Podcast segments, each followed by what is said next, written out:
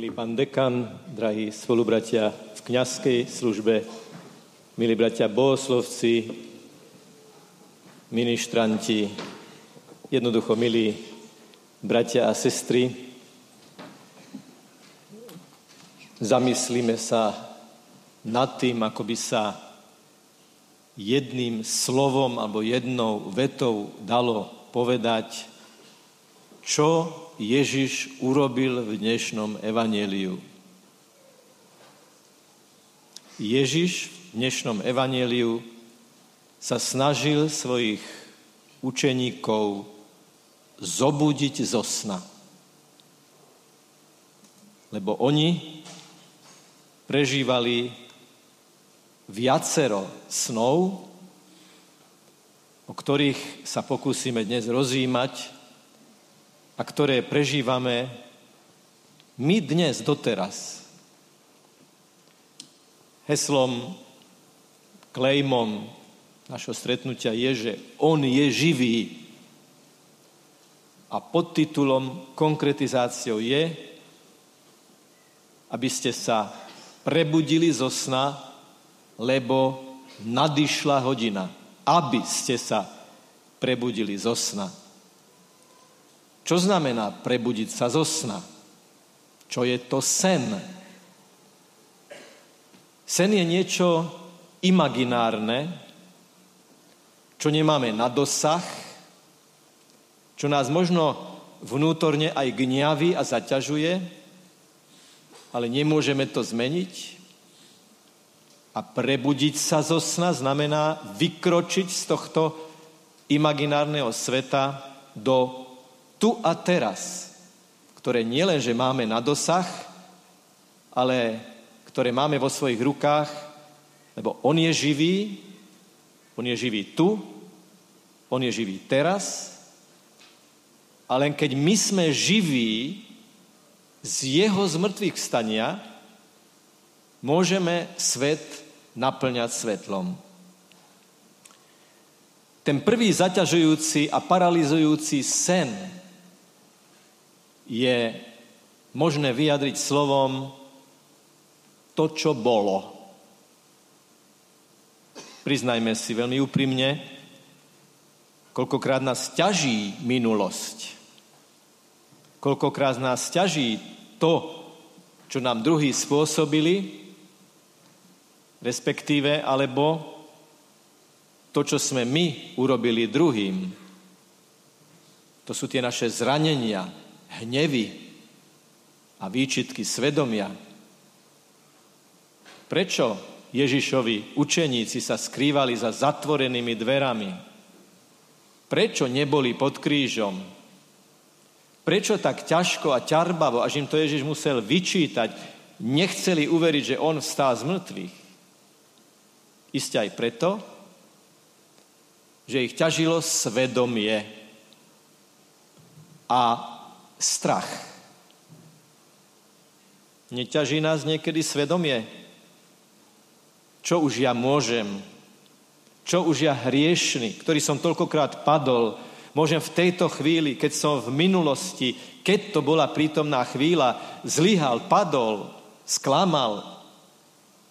Čo môžem ja teraz, keď sa bojím tých, čo ma nastrašili a zranili v minulosti?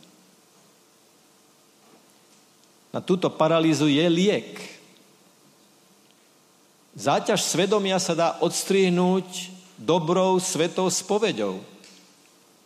Stoja pred vami kňazi, ktorí, alebo sedia a stoja pred vami kňazi, ktorí ešte niekoľko dní uštedrovali z mŕtvych stanie rozrešovaním tých, čo sa prišli vyspovedať. A odložili záťaž svedomia a prebudili sa zo sna do života. Alebo keď sa bojíme, tak Ježiš vstupuje do zatvorených dverí, cez zatvorené dvere do večeradla a dýchne na svojich apoštolov. Dnes je moderné slovo influencer, teda človek, ktorý má vplyv, ktorý má dosah, ktorý hýbe jednotlivcom i spoločenstvom. Slovo influere, influenza je zo slova vdýchnuť. A teda keď Ježiš dýchne na nás cez zatvorené, keď prekročí zatvorené dvere večeradla, tak nám hovorí, človeče, ja ti dávam nie umelé, ale živé dýchanie. Nechaj to, čo bolo. To ti odpúšťam a ty to vo všetkej pokore a pokáni príjmi. Neboj sa tých, čo ťa zastrašili, pretože ja som s tebou a keď ja som s tebou, čoho sa bojíš? Ak Boh s nami, kto proti nám? Tak toto je liek na to slovo včera. Ale je tu ešte aj iný sen, iná imaginárna zóna, imaginárny svet a to je zajtra. Čo ak to nevíde? Čo ak sa to nepodarí? Čo ak znovu zlyhám? Čo ak znovu bude fiasko? A tak v živej prítomnej chvíli neurobíme nič preto, zo strachu z toho, že v budúcnosti to možno nevýjde, možno sa to nepodarí. Je veľmi zaujímavé v tom dnešnom evaníliu, že Ježiš neuzdravuje strach svojich učeníkov dohováraním, vysvetľovaním len, ale tou dávkou liečivého prostriedku je poverenie. Si predstavte, že niekto sa bojí, niekto má strach, niekto má strach zo seba aj z druhých a niekto príde a povie, pôjdete do celého sveta, budete ohlasovať evanelium všetkým národom, budete ich vyučovať a krstiť a posielam vás ako ovce medzi vlkov a ja som s vami až do skončenia sveta. Ten druhý paralizujúci sen, z ktorého sa máme prebudiť, je strach z budúcnosti.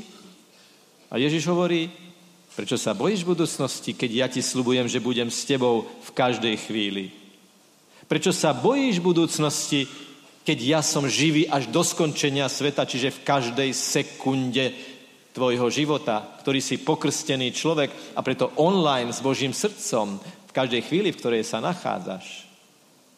Prebudiť sa zo sna, imaginácie z minulosti, prebudiť sa zo sna, z imaginácie budúcnosti, predstavy budúcnosti.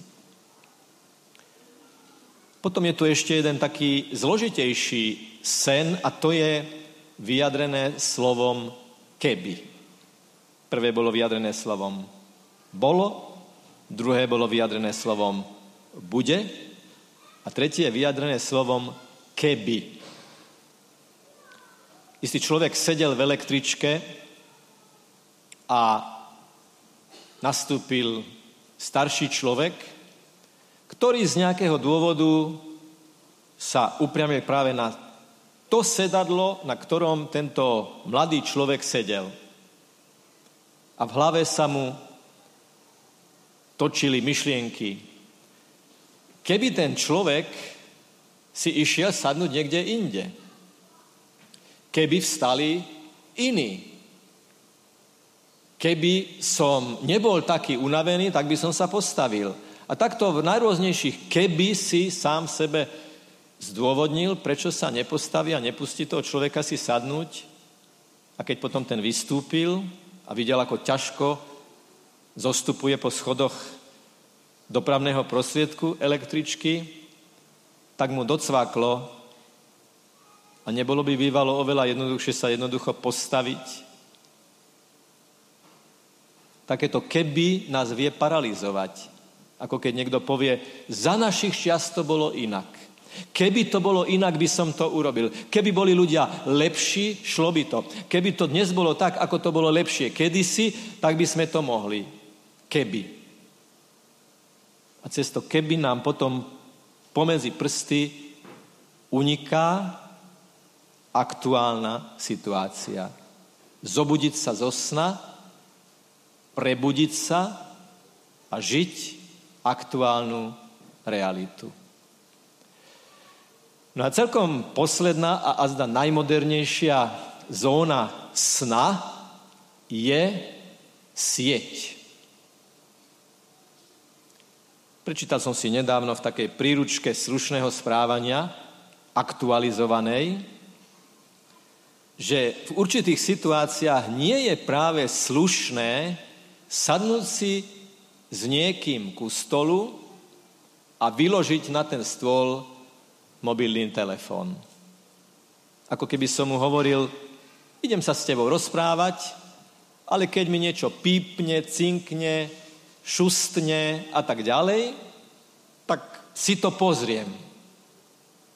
A tak namiesto toho, aby sme boli v prítomnosti plným srdcom, tak žijeme aj ten sen toho virtuálneho, zosieťovaného sveta a prestávame sa sústreďovať na toho, ktorý je pred nami, ako to hovorieval svätý Don Bosco, najdôležitejší. Najdôležitejší je človek, ktorý stojí predo mnou.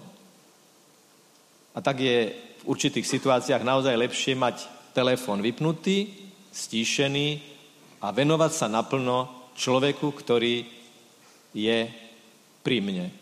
To samozrejme nevylučuje to, že by som v iných situáciách nemohol ten telefón aj s druhými použiť na nejaké vzájomné obohatenie a zdieľanie ale keď sa rozprávam s druhým človekom, mám sa prebudiť zo sna o tom, že mi príde sms cez Messenger nejaká správa, že mi príde e-mail, že mi príde WhatsApp a tak ďalej, alebo že pozriem si, kto ma lajkoval na Facebooku, alebo kto si pozrel môj YouTube účet. Toto je ten snový svet, ktorý nás môže paralizovať v aktuálnej konkrétnej komunikácii. Ježiš vstupuje medzi nás a hovorí nám, ja som živý. Heslo je, on je živý. Ale ten život, to zmrtvých stane, to víťazstvo, to svetlo Ježišovo, ten Ježišov dotyk, keď z neho vychádza sila, spomeňme si na tú ženu, ktorá sa prediera cez zástup pomedzi ľudí a s vierou sa chce dotknúť Ježiša. My sa musíme ako keby v jej duchu predrať cez tie bariéry minulosti, budúcnosti, keby virtuálneho sveta do aktuálnej prítomnosti. Tu a teraz to držím v rukách, lebo to drží v rukách z mŕtvych stalý Ježiš. On je živý a preto prítomný. On je živý a prítomný a preto účinný.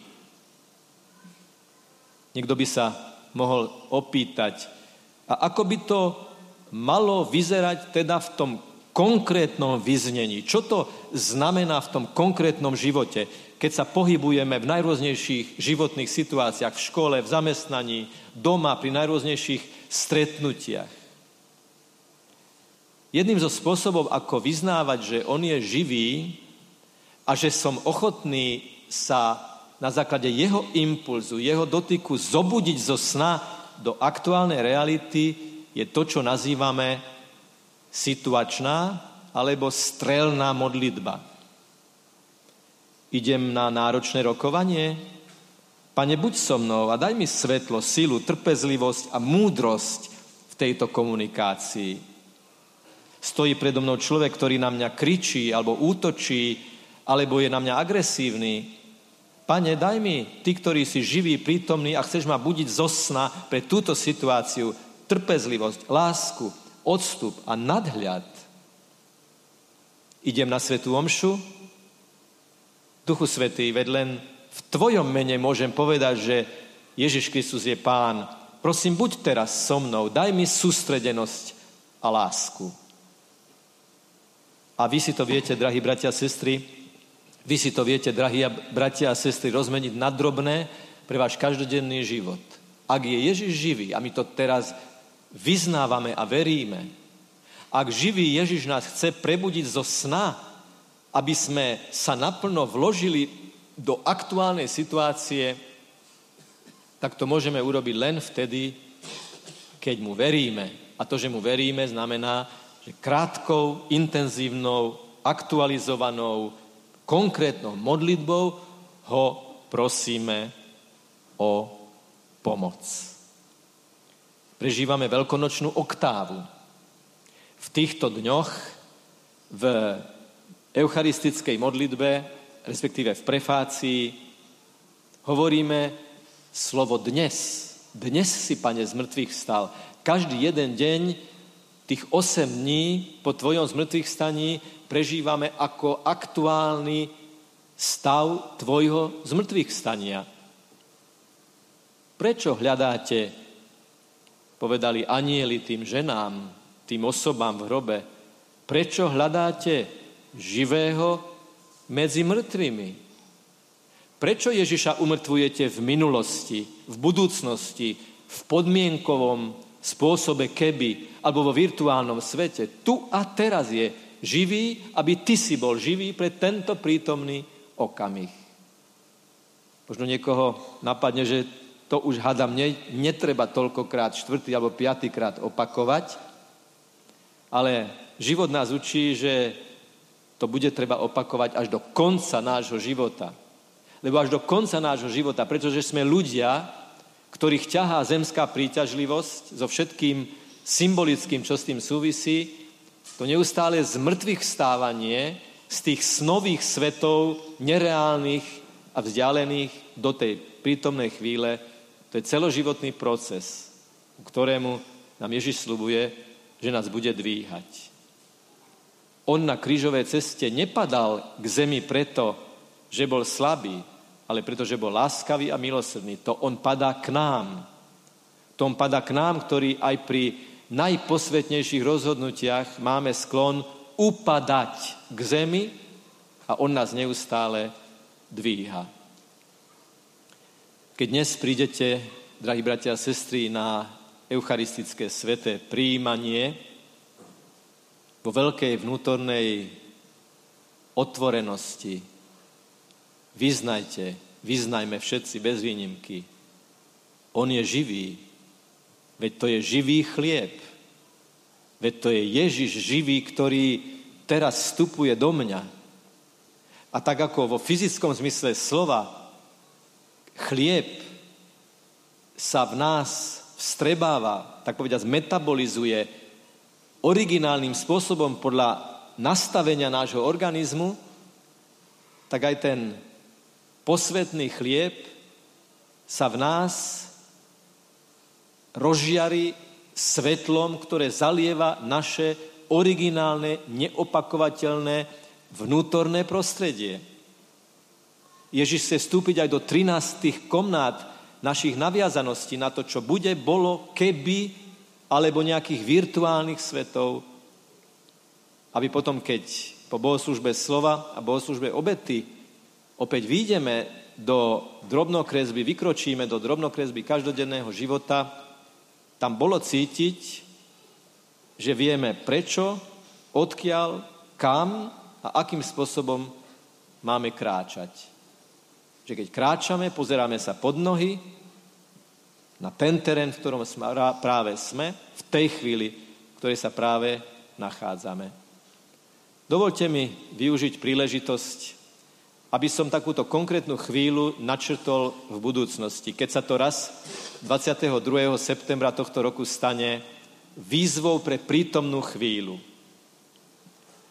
Vykročiť na pochod za život v Bratislave, aby sme aj takýmto spôsobom v konkrétnej chvíli, v konkrétnom priestore a s konkrétnym obsahom svetu dali najavo, že on je živý, on je živý aj v spoločenskom živote. On chce oživiť aj tie témy, ktoré vedú k smrti a k neúcte voči ľudskej dôstojnosti.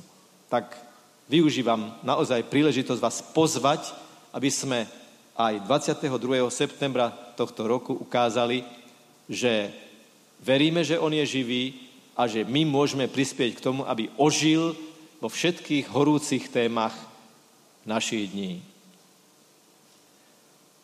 Pane Ježišu Kriste, ďakujeme Ti, že si zvíťazil nad smrťou.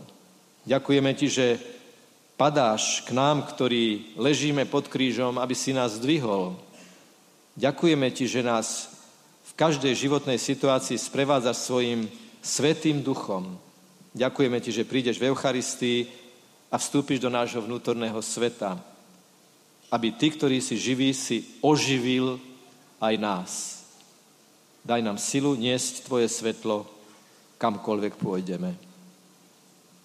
Lebo ty žiješ a kráľuješ na veky vekov.